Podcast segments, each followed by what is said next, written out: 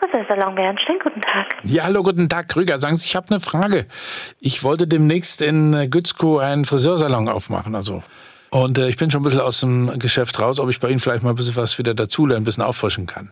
Das glaube ich nicht. Warum nicht? Nee, weil ich das nicht möchte. Warum nicht? Nee, weil ich das nicht möchte.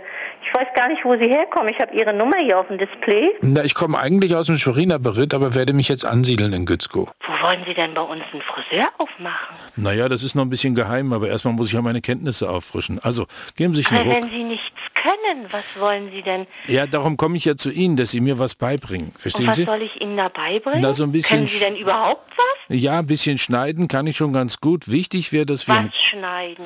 Haare? Na, so, ja, Haare, natürlich. Haben Sie denn eine Meisterausbildung? Die habe ich nicht, aber ich habe lange in einem Salon gearbeitet. Ist schon ein paar Jahre her.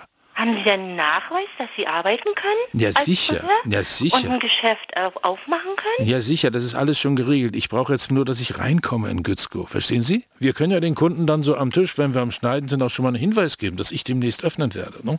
Sagen Sie mal, geht's noch?